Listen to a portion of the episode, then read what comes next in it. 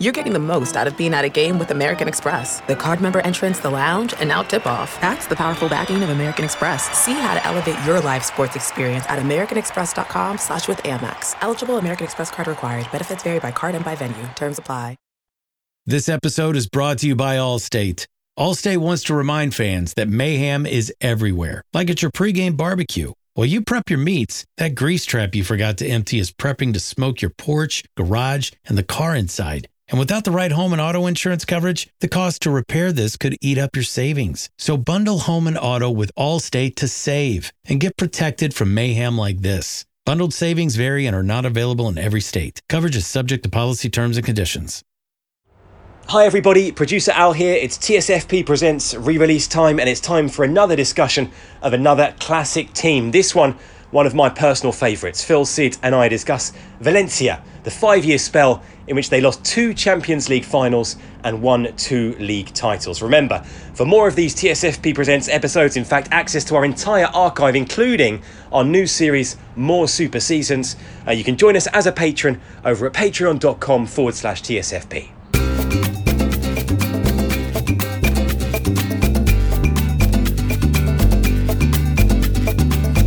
Patrons. Welcome to the latest edition of TSFP Presents Classic Teams. This week, we're all back in the Podmobile to discuss a side that dominated Spanish football at the start of the 21st century and almost dominated European football as well. Yes, we're talking about Valencia, specifically the side or sides from 1999 to 2004. I said side or sides because when we were talking about doing this program, um, we were talking about how different the teams were the one that won the Copa del Rey in 1999 and then reached those two Champions League final in 2000 2001 and then the one that won two league titles in 2002 and 2004 and the UEFA Cup. We're also talking about three different managers as well. There's a huge turnover, isn't there? We, we could easily have divided this into two or, or done it as, yeah. as, as, one big pod. And it's not just that the players go, it's not just the manager goes, it's that the identity of those teams is totally different. Mm. You know, the, the, the kind of, if you like, the, the the formation of a really good side, which is that incredible counter-attacking team that reaches the, the cup final in '99, and then and then of course the, the Champions League final the following season, slightly shifted by the Champions League final the season after that. Well, yeah, even between those two finals, even between um, those two there finals. are six different starters in well, the that's it. final. And you go to the '99 Cup final, and the only two who are still there when they win the league are Kenny Canizares and Carboni, who obviously are still there. The 2000 uh, European Cup final, but between the 2000 and 2001 European Cup final, by then you've you've lost Jukic, uh, you've still got Fariños, but he doesn't start in 2001. You've got um, Aimar has arrived by 2001, isn't there in 2000. The forward line keeps changing all mm. over this. I mean, Claudio Lopez, the kind of if you like the, the what would you call him? The the, the spearhead, if you like, of that, of that, great yeah. No, not yeah. the flea. The, the, the, louse, the, louse, the, louse, the, the kind of spearhead of, head of that what, great, what a great nickname. As always, the Argentinians have the best nicknames. Well, and Aimar was the payaso, wasn't he? The clown. Yes. Um, I never found him that funny personally, yes. but but that, but it's Executor completely was changed a cabezon as well, apparently. Yes. Yes. Um, so, so we're talking about sort of two or three or four or five different teams yeah. uh, within a whole this series time. of classic teams. A whole of yes, all of them uh, taking place in Valencia between this period. Claudio Ranieri, the first manager within this time period, of course, he was there from 1997 to 1999. Then he goes goes on a relative high, having won the, the Copa del Rey final and qualifying for the uh, Champions League uh, in. Um, uh, for the first time ever. In fact, he leaves in 2000, doesn't he? Um, yeah. No, or, 1999 2000, but they qualified for the Champions League uh, for the first time ever. And winning the Copa del Rey that you mentioned, that yes. was important because that was their first trophy since 1980, I mm. think. Since their yeah. sort of previous golden mm. era, the Mario, Kempes, the Mario Kempes era, era exactly. since then they hadn't won a thing. Mm. And so winning that Copa del Rey, uh, we were discussing the other day, the Mendieta goal in particular in that Copa del Rey final. You tweeted it from the pod Have a look. It's on. It's on. Yeah, it's on YouTube. It's probably the best four touches and the best cup final goal yeah. ever. A chest, a thigh, a flick over the defender, and a finish from Mendieta. One of the goals in that three 0 win. Yeah, go watch it. There is. I mean, that's the first thing. Before you do anything else, press pause on us. Yeah. Go and watch it. Come back and press play again. So you see what we mean? It is a, uh, uh, a, a, a, combination, I guess, between the Bergkamp goal against Argentina and the Paul Gascoigne goal against Scotland. Yeah, yeah. And better than both. Yeah, yeah. It's, is it better than both? I think I mean, you both. were saying it's better than Gaz's. I, I, mean, I'm not sure it's better than Bergkamp's, but I am impossibly biased when it comes yes, to Dennis Bergkamp. So to... don't ignore what I say about. But it. I mean, it, it is it is worth kind of picking up on this because the nature of that team was that Mendieta um, would kind of bomb through and join the forwards, and Lopez would kind of lead the forward line. You had um, Kili Gonzalez by the second European Cup final, but not in the '99 final. You had this kind of very, very dynamic team, and and it's worth remembering that they reached the 2000 European Cup final by totally taking apart Barcelona in the semi-final. I mean, just just this kind of incredible wave after wave of attack, but incredibly quick, very, very vertical, this phrase that we, we repeat a lot, and very, very different to what comes later. So when you say that the kind of that first cup final Hmm. is really important because it feels like it sets an era in place. I think it only feels like it sets an era in place with hindsight. Yes. And when you look at it as a run of games, because at the time it didn't, not least, well, maybe it did in terms of the next two European Cup finals, but when Benitez takes over, for example, as manager, jumping on a bit, it feels like he's taking over a club that's in crisis. You know, economically, they're not in great shape. The best players have gone. There's all sorts of kind of internal divisions. There's a new president who never fully has the backing of all of the shareholders at the club, of all of those who, who can put him in place and take him out of place again. There's a great line. I, I, I think it was Benitez himself. Um, although, or if not, it was someone talking about Benitez. Described when Benitez arrived as they haven't signed a coach, they've signed a bullfighter. You know, someone who could kind of manage these beasts running at him. Well, Benitez was quite an interesting appointment at that time and a controversial one because you looked at the teams he'd managed before that. And it was Valencia was a huge Tenerife step up. and Extremadura, I mean, been- he was yeah, and with miles Cas- off that Castilla as level. well. Yeah. So in that sense, he, he was uh, himself a, a surprise Yes. appointment. Uh, we're getting ahead, we're of, getting ahead of ourselves, ourselves. ourselves a little bit. Um, we need to talk about Claudio Ranieri and we need to talk about Hector Cúper as well. Yes. So Ranieri, his first of two spells in charge of uh, of Valencia, and then uh, and then he left. Went to Atletico, Yes. of course, the team that that they had just beaten in, the, in, the cup final. In the cup final. Yeah. Um, wh- wh- why did he leave like that? Well, he pu- fundamentally left. I, I mean, there's always tho- those other doubts beneath the surface. Because it could have been Fun- different for him. No, I mean I don't know if he'd It stayed. could have been. I I mean, mean, but, I mean it worked out all the- right in the end. The, Yeah. the, the reality, I Long suppose, term. is you have the opportunity to go to Atletico. At, at that time, Yeah. that was definitely seen as a big step up. I mean, we, you know, talking about an Atletico team that's won the double, in Double. '96. That you know, we look back on it now and say, "Wow, they went down," but there was no way they were going to go down. Hmm. That team should never have gone down. It was, you know, it was far too good for that. And and of course, as we've already talked about with Atletico before, yes. It was. I mean, that was a, a, a completely bizarre set of circumstances that brought that about. And Ranieri, I know there were there were players in the Atletico Madrid squad at that time who were very very disappointed with what they saw as his failure to practice what he preached because he was aware of the financial and eco- economic and, and institutional crisis at Atletico Madrid and tried to create this kind of unity between squad and, and cuerpo técnico as they call it in Spanish against the club and then he walked. Mm. Yes.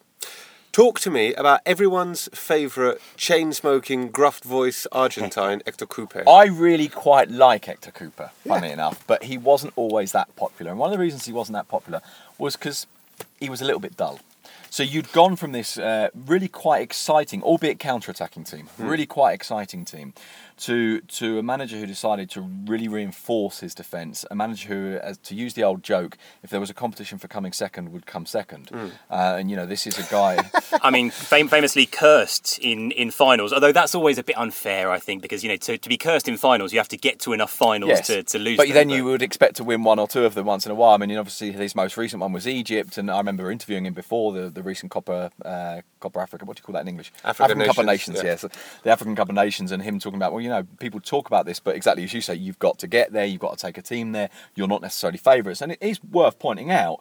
That in the 2000 European Cup final, despite the fact that that season domestically they're miles better than Real Madrid, everyone knows they're not favourites for the final. They're certainly not favourites in 2001 against Bayern Munich, and, and you know it went all the way to the penalty shootout.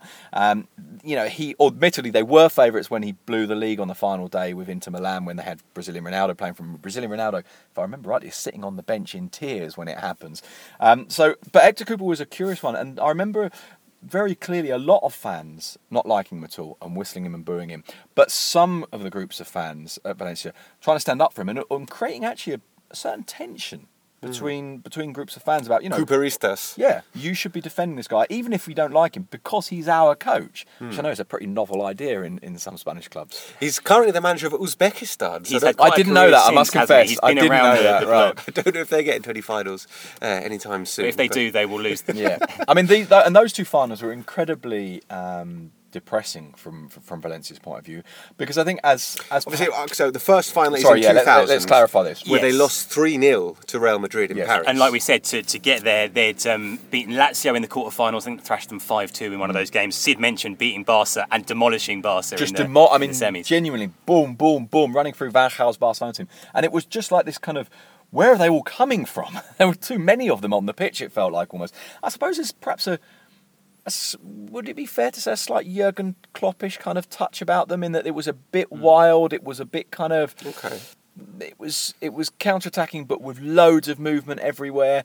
Um, probably a little more direct than Klopp in the sense that it was look for the front guys and have everyone come and join. But but really exciting to watch. And, and and and that was kind of the remnants of that previous team.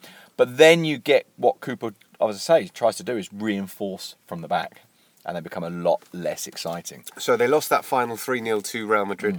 Uh, having been as I say genuinely having been miles better than Real Madrid domestically and also, miles wor- worth pointing out, this is their first time ever in the Champions League as the Champions League as well. They hadn't Yes. qualified for it pre- Yes. previously, so they qualified for the first time, get to the final, lose to Real Madrid. The next year, go all the way to the final. I was at again. that final. Mm. Were you? Enough, yeah. I can remember very, very little of the final and loads about Why? the journey to get there. I went with my dad and my brother. Oh, right, okay. And we flew to some airport somewhere in the south of France. I Yes. can't remember which one.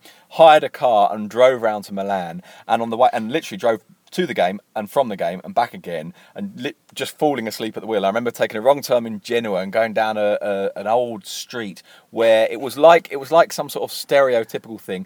Genuinely, a dark street in the middle of the night, seeing rats run across it, and people huddled round, huddled round. You know those bins with the holes in, Yeah. Bra- braziers are they Yeah. called, where With- kind with of trying to warm their hands. Oh wow! Wow. In, in Genoa, having taken a wrong Took a turn, wrong It was- turn. It was quite bizarre. Wow. Uh, but you saw uh, Bayern Munich beat them on penalties after Seven a penalties each. Yeah. I mean, it wasn't just that you know they beat them; it was it was close.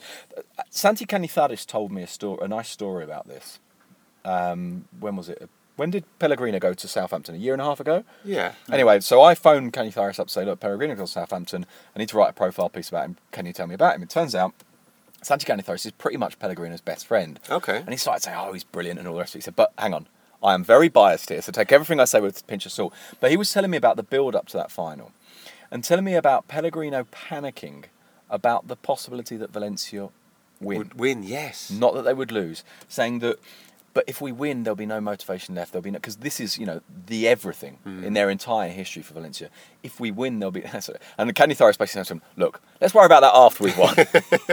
and of course, it's Pellegrino that misses the vital Misses penalty. the, misses the, the third So of the maybe three he shouldn't have worried about winning, or yeah. maybe he did it deliberately to enable them Yes. to usher in this Champions uh, era of winning the league twice in three years.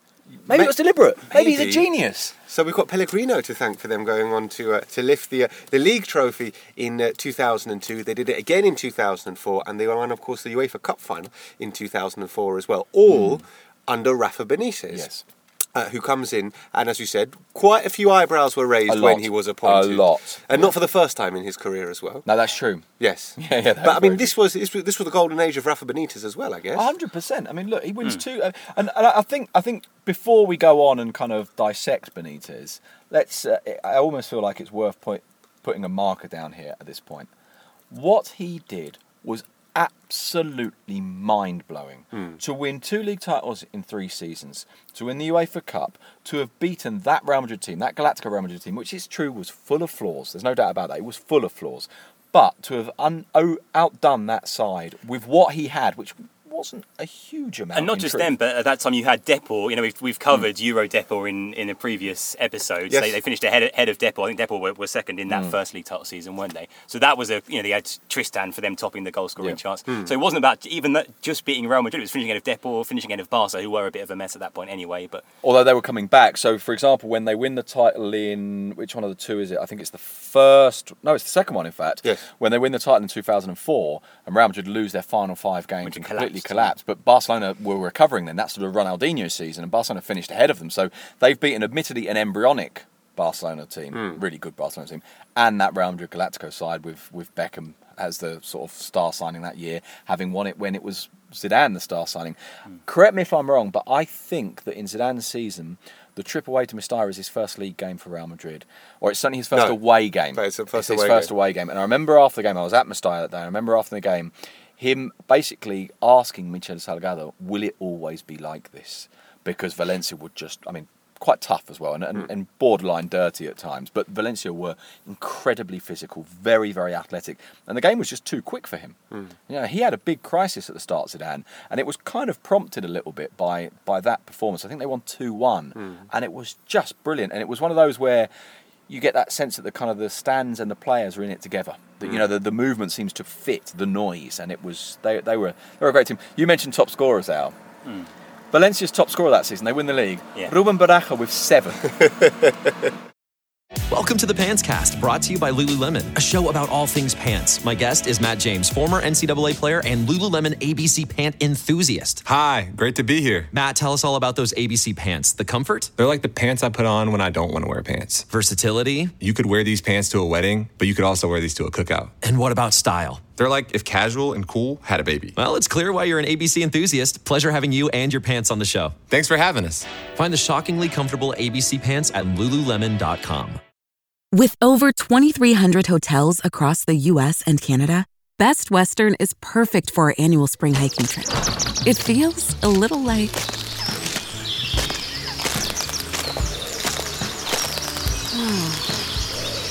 hmm, back to the hotel.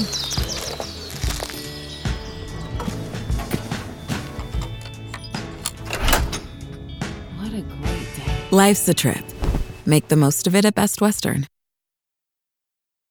Well, this is the thing. That season, that, that 2002 league winning season. There's a bus going past. I don't know if it's Benitez Is parking it, team on the goal line. it does look a bit like a team bus, although it's got the name of a bank on the side. If we ever upgrade the Podmobile to some sort of tour bus, it will be about that, about Yeah. that size. And what I was going to say was that that season, Valencia scored fewer goals than Depor, Real Madrid, Barca, even Celta. I think finished hmm. fifth or sixth or something.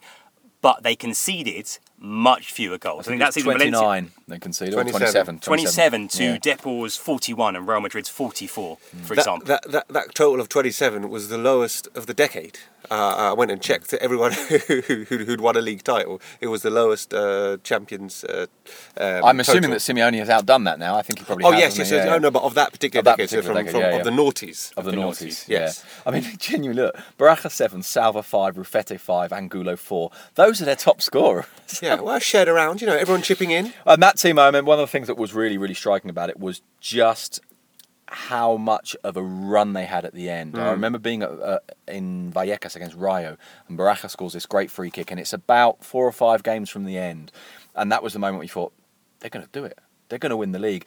And what really happened, um, Baraja had been injured for a lot of the season, and Aimar had taken a long time to kind of properly settle. Which is why, if you if you go back and you look through the list, it, quite often people say, well, the, the, the classic team of that season doesn't include those two, but it absolutely should. Even though I think Baraja only starts 17 games and Aimar starts something like 15, but because they they together those two are the driving force in the last 10 or 12 games of the season. So Baraja is a as a runner from midfield, and Aimar is the one who makes sense of the fact that they're only playing one up front, which sometimes is Angulo, sometimes is Salva Ballesta, um, very occasionally is Juan Sanchez, if I remember rightly as well. And those two were absolutely brilliant in the last three months of the season. Aimar and Baraja, wonderful, and of course. All of it held together by David Albelda. So Albelda, yeah. stands there, and Baraja does all the running. Yes.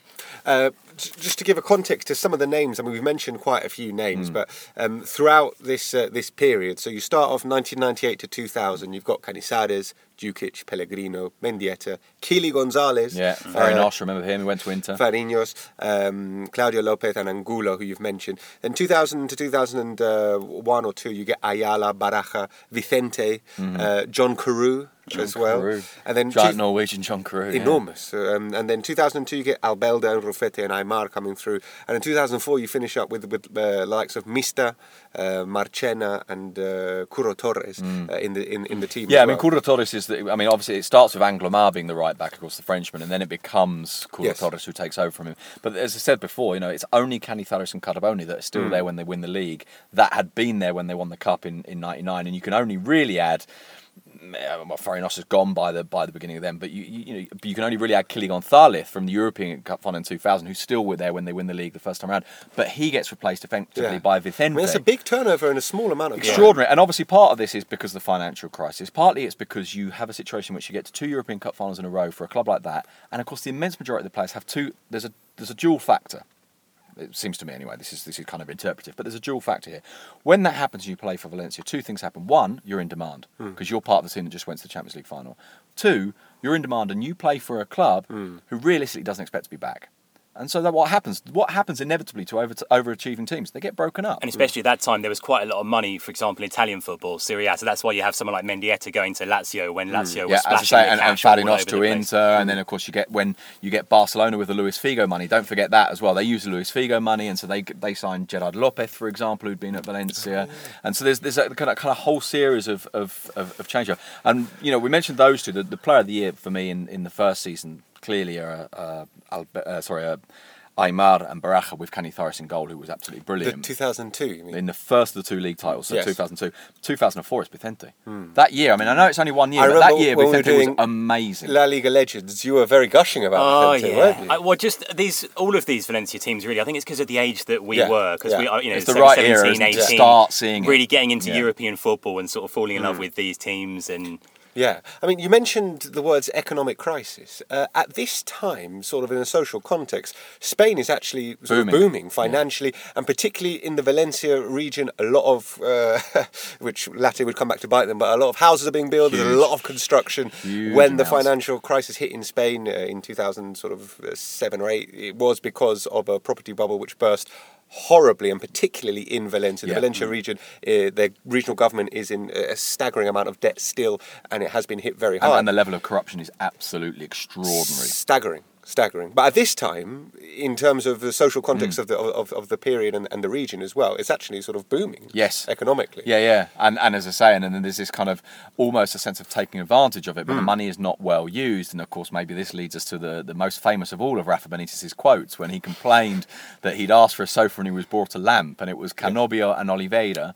Um, that he didn't want, but Yeah. actually Oliveira, Oliveira did, did, right? kind of all right. I mean, not brilliantly, but he did kind of all right playing up front with, um, well, actually sometimes on his own, but sometimes with, and this is the best thing of all. Fancy having a striker called Mista. Yeah. I was going to say, tell us a bit about Mista. Well, Because I always quite a liked him, and not just because he had the bad hair with sort of the blonde highlights and the mullet and everything and he was else. he was Murciano, and he was he was actually quite an interesting talker at times, but he, he didn't talk. Did you understand him? Yes, well that's that, that was part of it. But that season when they win the league in 2004, he scores 19 goals Yeah. in the league. I think it's 24 in all competitions. He's been absolutely massive for them, and yet everybody, even that season, were kind of thought he's not that good, is he?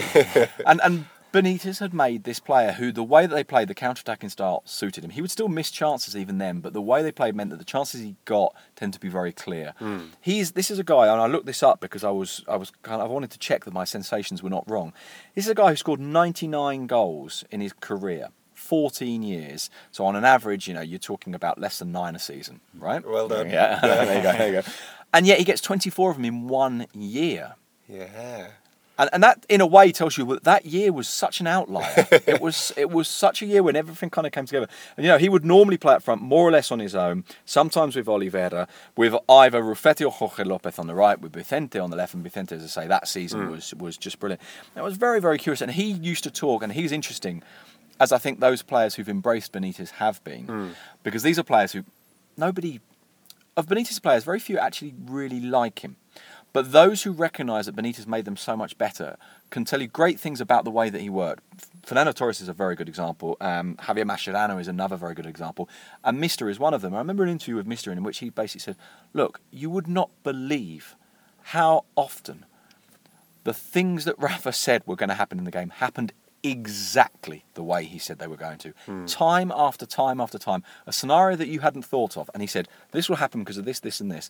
And it did. And that's the kind of thing that really makes a player sit up and think, well, this guy's got A player who something. understands mm. that it's not just about his own talent, yeah, and that's one of the problems I think that Benitez had at other clubs mm. is that players who believe that it was about their talent and only about their talent resented the imposition, but players who felt either limited or sufficiently serious to believe that there were other things they could do mm. would come to really admire him. I think not very often have great affection for him, but really admire him. Uh, what about the UEFA Cup final in 2004? They beat Marseille by uh, two goals to nil. A Marseille side that had Didier Drogba in it. Didier Drogba, who Yeah. sprayed champagne on me. Did I was at the semi-final where they beat. Uh, I can't remember which way around it is. That year I saw them play Newcastle. and I saw them play Liverpool. It must have been Liverpool in the semis, and Newcastle in the quarters of the last sixteen or something. And we're in the press room, normal thing, post-match press conference, and Drogba bursts in with this bottle of champagne, starts spraying it around. Which, to be fair, a load of people with laptops don't appreciate that much. Yeah. I thought it was quite funny because so- I wasn't so there writing; I was there spraying, commentating. Spraying champagne in, in a semi-final seems Yeah. to me a bit. Well, they had just reached the final, to be fair. Yeah, no, but that's what I mean. Like you haven't won. Like save Yeah. the champagne for when you win. Something. Although that Marseille Idiot. team, that Marseille team, I mean, it was a success reaching the final. Yeah, sure, And I must yeah. admit, we didn't know much about Drogba. at That, but as I say, I'd been twice to the Velodrome that year to watch them back in the days when the company I was working for had the rights for the UEFA Cup. We did some very strange games. I've been to Auxerre a lot, to put it that way. Yeah, much more than I ever thought I would. And it's, Right. it's not the most amazing place.